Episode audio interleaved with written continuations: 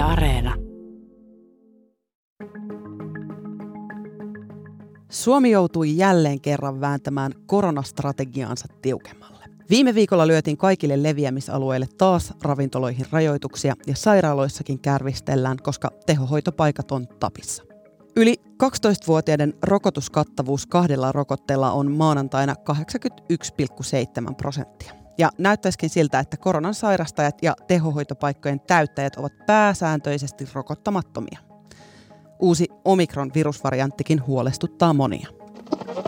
Uusi koronavirusmuunnos pystytään Suomessa tunnistamaan alustavasti jo ensimmäisestä koronatestistä, PCR-tekniikalla kertoo johtava asiantuntija Karita Savolainen-Kopra THL:stä. Kuten moni tietää, koronarokotteen ottaminen on monelle se vedenjakaja. Rokote herättää vahvoja tunteita ja kaikki eivät sitä syystä tai toisesta halua ottaa. Yle halusi tietää, että mitkä on ne syyt, jonka takia rokotetta ei haluta ottaa, mutta myös sen, mikä oli se asia, mikä sai entistä empiää tai vastustajaa kääntämään kelkkansa. Yle keräsi yle.fin kautta kokemuksia juuri näiltä tyypeiltä ja boy oh boy, vastauksia sateli yli 400. Vastauksista paistoi hyvin samanlainen laulu, minkä takia sitä sitten viimein käytiin siellä piikillä.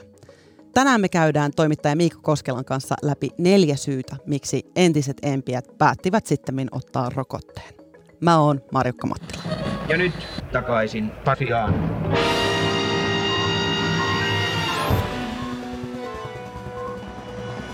Tervetuloa takaisin Pasilaan, Miikka Koskela. Kiitos. Sä oot tutustunut tässä nyt yli 400 vastaukseen siitä, miksi entisiä rokoteempiöitä tai vastustajia on nyt alkanut kiinnostaa se rokote. Niin mitä sä oot oppinut tässä luettuossa? No moni niistä vastaajista tietenkin punnitsee sitä, että kumpi on mahdollisesti vaarallisempaa, se koronaviruksen aiheuttama tauti vai rokotteen mahdolliset sivuhaitat.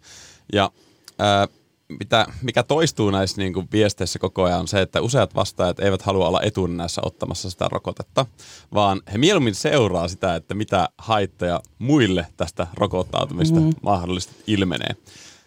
Ja nyt sitten, kun nämä haitat ovat jääneet melko harvinaisiksi ja rokottautuminen on mahdollistanut jossakin määrin paluun normaaliin elämään, niin monella tämä kelkka on sitten tässä syksyn aikana viimeistään kääntynyt. Eli nyt niin kuin kaikki on vähän niin kuin uuden edessä ja nyt oikeasti on niin kuin päätöksen paikka. Jep, ja sitten on tietenkin tullut tämä koronapassi. Niin. Ja moneen houkuttaa. Niin oikeasti niin kuin inhimillisiä syitä kyllä ottaa. Kyllä. Hei Miika, tänään me nappaillaan siis sieltä Ylen kyselyyn tulleista vastauksista sellaisia useasti toistuneita teemoja siitä, että miksi rokote ei ennen kiinnostanut, mutta mieli sitten muuttukin ja lähdetään liikkeelle. Mikä sai sinut muuttamaan mielesi? Koronapassin käyttöönotto. En halua rampata testeissä enää koko ajan, jos haluan extempore mennä esim. Pelaamaan bilistä tai ystävät pyytävät baariin. Olen valehdellut ystävilleni olevani 2 rokotettu, koska en kehtaa myöntää totuutta.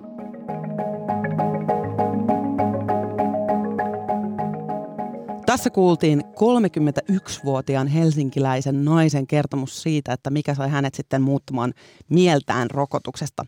Miika, baarien ja ravintoloiden toimi on tässä koronan takia rajoitettu ihan valtavasti, ihan siitä, että ovet lyötiin kiinni siihen, että nyt tällä hetkellä baariin pääsee koronan leviämisalueelle ylipäätänsä passilla tai sitten muille ovet menee kiinni kello 18.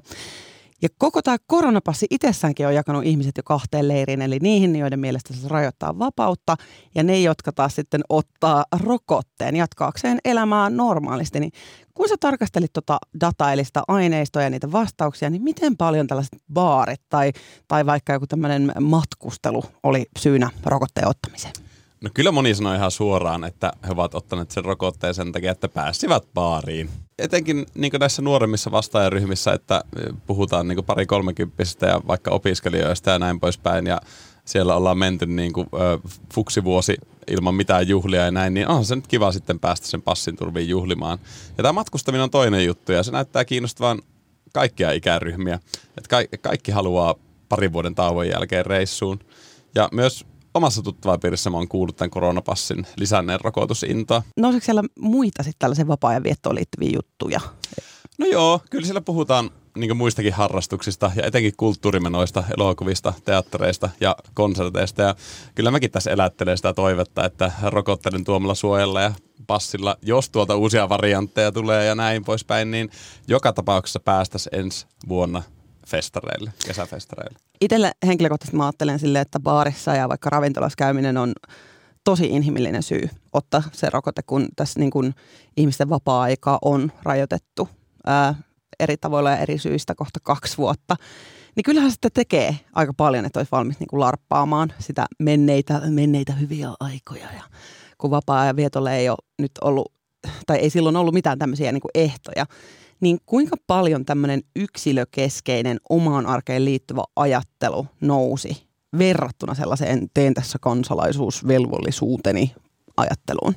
No, molempia vastauksia siellä kyllä on, mutta kyllä mun mielestä on ennen kaikkea niin kuin monella semmoinen yksilölähtöinen ajatus, että ensinnäkin ne miettii sitä omaa terveyttään ja haluaako ne ottaa sitä riskiä, että ne ottaa sen piikin tonne lihaan ja on valmiita kantamaan ne seuraukset, jos sitä jotain tulee. Ja sitten tietysti niin kuin semmoiset itsestään lähtevät syyt, että haluan matkustaa, haluan päästä baariin, haluan päästä elokuviin, haluan teatteriin. Ja nehän on rinnakkaisia välillä, että samalla moni ajattelee niin kuin yhteisvastuullisesti, että haluan, että tapahtuma-ala käynnistyy ja haluan, että ravintola-ala ei kärsi enää.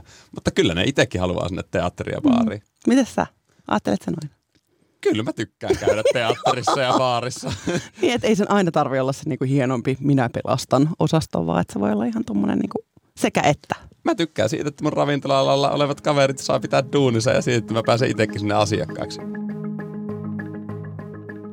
Olen epäröinyt koronarokotteen ottamista, koska olen syönyt 15 vuotta jasminehkäisyä ja minua pelottaa rokotteen ja yhdistelmäehkäisypillereiden yhteisvaikutus, koska molemmissa ovat riski saada veritulppa. Mikä sai sinut ottamaan rokotteen? Jatkuva painostus ympäristöltäni ja medialta. Huonommuuden tunteet ristiriitaisissa keskusteluissa. Tässä oli siis Lauran syy ottaa koronarokotus. Miika, miten usein tai miten paljon tuossa aineistossa nousi tämmöinen kavereiden ja perheen merkitys rokotuspäätöksessä? Ihan hirveän paljon. Moni kertoo, että ovat tulleet niin kuin puolison, sukulaisten, ystävien, opiskelukavereiden tai kollegoiden painostamaksi tässä rokoteasiassa. Ja sitten moni myös myönsi, että varmaan tästä syystä he ovat saattaneet jopa valehdella tästä omasta koronarokotestatuksesta. Voin kuvitella, että se on niin kuin helppo päästä siitä sitten niin kuin pois näistä keskusteluista sanomalla, että no joo, oon ottanut. Joo, joko tällainen suora valehtelu tai sitten semmoinen, kun tuossa näitä rokotusvuoroja jaeltiin tuossa kevään ja kesän mittaan, niin sitten silleen, että en mä ole tajunnut, että se on jo mun vuoro, että käypäs katsomassa, että miten se aika varataan tai näin poispäin, että... Kesällä Yle kyseli kansalaisilta, että miten rokotekannat näkyy heidän arjessaan ja ihmissuhteissaan. Ja vastauksia tuli silloin miltei 200 ja niistä kävi ilmi. Ja nyt mä tässä siteeran kontrollointia, kiristämistä, pelottelua, syyllistämistä ja uhkailua rokotteen ottamisella tai ottamatta jättämisellä. Ystävyydet ovat katkenneet, perheet ovat hajonneet. Aika kovaa niin kuin sanastoa. Mitä mieltä sä oot? Onko rokottaminen sitten ihan sellainen perheen kahvipöytäkeskustelu? No kyllä, siitä mun omassakin perheessä on keskusteltu. Että sanotaan, että isäni on tuolla terveydenhuollon palveluksessa, että hänelle se oli ilmiselvä juttu. Veljeni otti sen myös mukisematta, mutta äitini sitä harkitsi ja hänen kanssa käytiin ihan semmoisia niin kuin keskusteluja niistä haidoista ja hyödyistä. Ja hänen tuttavapiirissä oli jonkin verran sellaisia myös, jotka tätä on niin kuin harkinnut, että se ei ollut itsestään selvää. Ja kyllähän minä kovasti kannustin siihen, varsinkin kun hän on myös meidän ukin kanssa läheisessä tekemissä, joka on yli 90, niin eihän siinä sitten loppupeleissä hirveästi vaihtoehtoja ollut. No ei, no miltä se tuntui niin kun käydä tommosia keskusteluita sitten oman äidin kanssa? No piti yrittää ymmärtää, kun mulle itselle se oli aika selvää, että mä otan sen rokotteen. No tästä yhteisvastuullisesta hienosta syystä ja sitten myös siitä, että pääsen itse elämään sitä normaalia elämää ja että voi myös niin kun tavata näitä sukulaisia, omaa äitiäni ja omaa isääni ja omia isovanhempia ja näin, niin kyllä se oli vähän niin kuin mietitytti, että mitä se epäselvää tässä niin kuin on, mutta äitini logiikka oli esimerkiksi se, että hän voi välttää näitä tilanteita, missä korona-altistuksia voisi tulla, mutta että jos hän ottaa sen piikin, niin sitten hän on tehnyt sen ratkaisun, että hän on ottanut sen riskin, että siitä joko tulee tai ei tule niitä haittavaikutuksia, mutta hän on altistanut itsensä sille. Mutta onko sun äiti päätynyt johonkin ratkaisuun jo? Kyllähän rokotuksen sitten otti, että kyllähän hän kuitenkin todennäköisyyksiin uskoo ja vahvasti sitä tietenkin suositeltiin sitten nimenomaan, kun on näitä iäkkäitä sukulaisia. Mutta tässä esimerkiksi tässä Ylen kesällä teettämässä kesällessä niin puhuttiin, että joo, perheet repeytyy ja kaikki. Repeytyykö teidän perhe tähän? Ei tässä ihan näin päässyt käymään. ihan välit on kunnossa. Mitä mieltä sä oot, että miten tämmöistä keskustelukulttuuria voisi parantaa tällaisissa tilanteissa, missä samassa baaripöydässä on vaikka rokotevastaisia ja rokotekielteisiä? Se menee tietenkin hirveän äkkiä semmoiseksi niin kuin vastakkainasetteluksi ja huutamiseksi, että niin kuin kaikissa keskustelussa, että kyllähän se kuunteleminen on varmasti se, mistä kaikki lähtee. Ja että ei oleteta niitä syitä, että minkä takia joku on vaikka kriittinen rokotuksista, että ei oleteta, että hän on salaliittoteoreetikko tai foliohattu. Hän voi toki olla sitäkin, mutta hänellä voi olla monia muitakin syitä. Voi olla, että on ollut vaikka lähipiirissä rokotehaittoja, että annetaan ihmisten itse kertoa siitä, että mitä he ajattelevat. Aluksi ajattelin, että korona laantuu jossain vaiheessa, mutta kun tämä vain jatkuu ja jatkuu, ja pelko vakavista sairastumisista on koko ajan takaraivossa. Kuoleman pelko voitti rokotevastaisuuden. Lisäksi julkinen painostus ja tavallaan propaganda sairaalatilanteesta, vakavista sairastumisista ja niin edelleen sai pelkäämään. Lisäksi koronapassin tulo vaikeuttaa normielämää. Tässä kuultiin Minna Immosen vastaus siihen, miksi hän päätti ottaa rokotteen. Miika, media nostettiin usein esiin noissa vastauksissa. Se nostettiin esiin semmoisena niin kuin propagandamoottorina rokotteiden puolesta ja osa oli täysin mediaa vastaan ja esitettiin median mätänä ja syyllistävänä. Mutta kuitenkin jotkut ihmiset päättivät ottamaan rokotteen juuri median takia. Miksi? No, mun mielestä mediassa on käsitelty kyllä niin kuin monia puolia tästä rokotteesta, niin kuin tietysti kuuluukin. Ja olen kuullut myös sitä, että kun tässä loppukesästä alkusyksystä uutisoitiin siitä, että nuorilla miehillä on ilmennyt näitä sydänlihastulehduksia rokotteen jälkeen, niin monet on sen takia epäröineetkin sitä rokotteen ottamista. Mutta toisaalta niin kuin, kyllä se median perusviesti on koko ajan ollut se myöskin niin kuin terveysviranomaisten toistava viesti, että vain riittävällä rokotekattavuudella pandemiasta päästään eteenpäin. Ja kun sitä on toitotettu päivästä toiseen eri tuuteissa, niin ehkä sitten moni yleisöstä on sen viestin sitten lopulta ostanut. Kyllä, eli niin kuin tavallaan on tuputettu niin paljon, että se on loppujen lopuksi mennyt perille. Niin, pakko syötettiin. Mutta media niin koetaankin ehkä tämän takia aika usein semmoiseksi niin ärhäkäksi. Niin mitä mieltä sä oot? Miten sun mielestä media voisi parantaa vaikka juuri noista rokotteista puhumista? Mitä media voisi tehdä paremmin? No mediassa rokottamattomat on niputettu aika lailla semmoiseksi yhdeksi joukoksi, ja tämä joukko on leimattu hihuleiksi tai foliohatuiksi tai miksi hyvänsä. Vaikka tosiasiassa syitä tähän rokotekriittisyyteen tai vastaisuuteen on yhtä paljon tai vielä enemmän kuin on näitä rokottamattomia. Jos katsoo kuvia vain suomalaisesta mediasta, niin kukaan ei juuri vaikuta kärsivän täällä koronasta. Miksi media ei näytä koronapotilaita? Miten te kuvailisitte suomalaisen median koronakuvastoa? Eihän se oikein vastaa tekstin kanssa yhteen. Että se jotenkin tuntuu kuin olisi sellainen suomalainen yhteiskunta olisi ollut jossain vakuumiin pakattu, että ihmisiltä olisi suojattu joku todellisuus.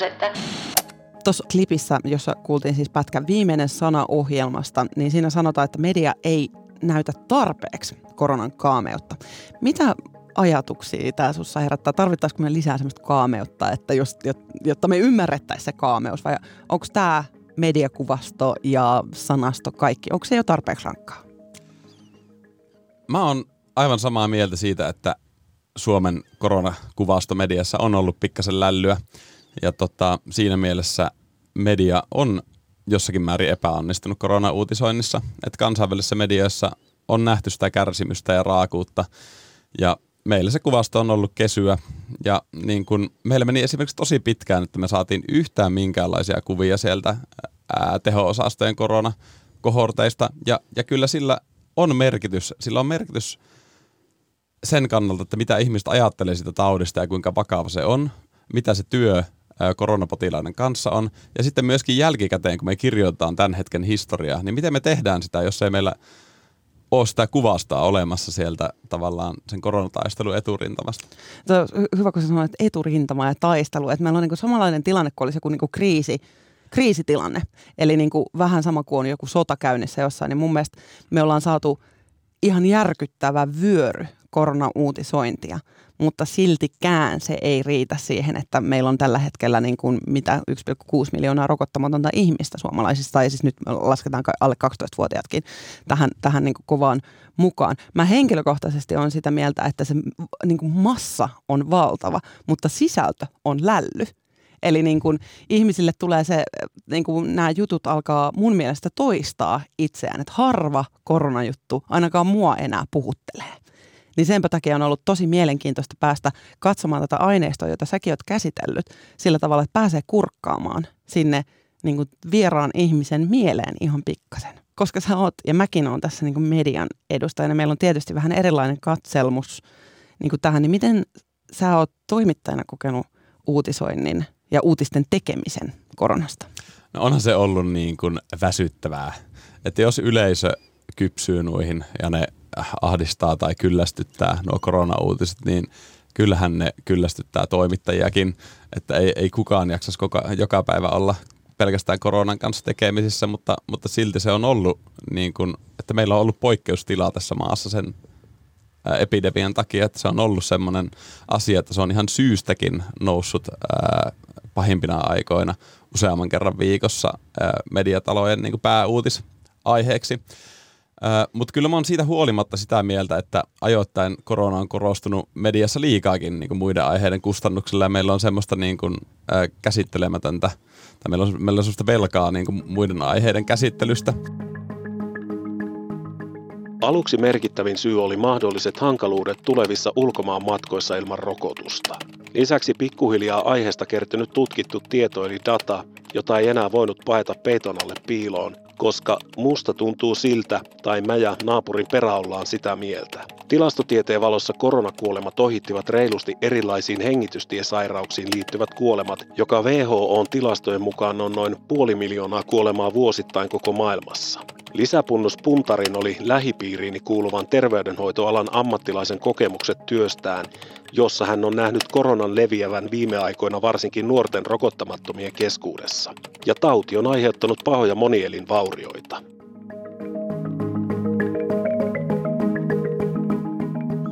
Tässä kuultiin Sami Suurosen vastaus siihen, miksi hän päätyi ottaa rokotteen. Eli hän koki lopulta rokotteen haittavaikutusten olevan pienempiä mahdolliseen sairastettavaan koronatautiin. Tätä Samin vastausta oli hieman lyhennetty, mutta tässä tuli kyllä tämä pääpointti esiin. Tuliko, Miika, tässä tätä haittojen ja hyötyjen punnitsemista vastaan miten paljon ja minkälaista pohdintaa taustalla oli siinä aineistossa, mitä sä kävit läpi? No, tätä esiintyi lähes suurimmalla osalla vastaajista. Tämmöinen punnintatilannehan se on ollut melkein kaikilla, jotka tähän kyselyyn. Mutta se on vaatinut taustatyötä. He on joutunut itse menemään hakemaan erilaisia tietoja niin kuin mediatuuteista. Kyllä, joo. Ja osa sitten niin kuin analysoi myös tätä omaa tiedonhankintaansa silleen itsekriittisesti, että okei, että he ovat lukeneet näitä terveysviranomaisten THL:n ja sosiaali- ja terveysministeriön nettisivuja, ja he ovat lukeneet Yleä ja Hesaria ja Iltasanomia ja Maikkaria, ja sen lisäksi he ovat sitten vaikka kyselleet Joodelissa mielipiteitä rokottautumisesta ja jostain muista asioista tai lukenut vauvafoorumia tai mitä ikinä, ja sitten he osasivat niin kuin siis, tai halusivat itse niin kuin analysoida kriittisesti sitä omaa tiedonhankintaa, että okei, että ehkä sitä ei kannattaisi niin paljon googlailla kaikkea, vaan kannattaisi enemmänkin mennä sillä niin kuin, virallisella tiedolla, tai sitten jotkut on taas niin, että tietenkin, että se virallinen tieto on kaikki niin kuin propagandaa ja valetta, että he uskovat näihin niin kuin vaihtoehtoisiin tietolähteisiin ja näin, mutta joka tapauksessa riippumatta siitä, että mistä väki tätä tietoa hakee, niin kyllä siellä se sama punninta on taustalla, että mietitään niitä rokotteen mahdollisia hyötyjä ja haitteja ja sitten sitä riskiä, että jos sairastuu tautiin, niin kuinka vakava se on. Pelko on tosi hyvä motivaatio olla ottamatta rokotetta. Tuon vastauksessa puhuttiin tosi paljon pelosta ja siitä, että pelotti ottaa rokote syystä tai toisesta, niin mikä sai sitten loppujen lopuksi näiden pelkäävien ihmisten päät kääntymään? No se on tämmöinen kauhun tasapaino, että pelkäätkö enemmän koronaa aiheuttamaa tautia vai pelkäätkö eniten sitä, että itse levität sitä tautia lähipiirissäsi, etkä voi kestää niitä seurauksia, jos sairastutat jonkun riskiryhmiin kuuluvan, tai sitten pelkäätkö sitä rokotetta, että jotain pelättävää tässä kuitenkin, että mitä pelkäät eniten. Sä teit aiheesta verkkojutun, niin sä halusit myös haastatella ihmisiä. Moni kieltäytyi haastatteluista. Miksi? Tämä tuntuu herkältä aiheelta, että ihmiset jotenkin pelkää sitä leimaantumista, että joko tämmöiseksi niin kuin yhteisvastuun välttelijäksi, kun tätä on kuitenkin ajettu semmoisena yhteisvastuullisena asiana, jotta me ihmiskuntana ja kansakuntana pääsemme tästä eteenpäin, niin kaikkien täytyy tehdä oma osuutensa. Tai sitten ne pelkästään leimaantumista tämmöiseksi niin kuin foliohatuksi, jota kaikki rokotekriittiset eivät suinkaan ole. Tästä voit siis lukea juttua yle.fiissä. Kiitos tosi paljon Miikka Koskela. Kiitos.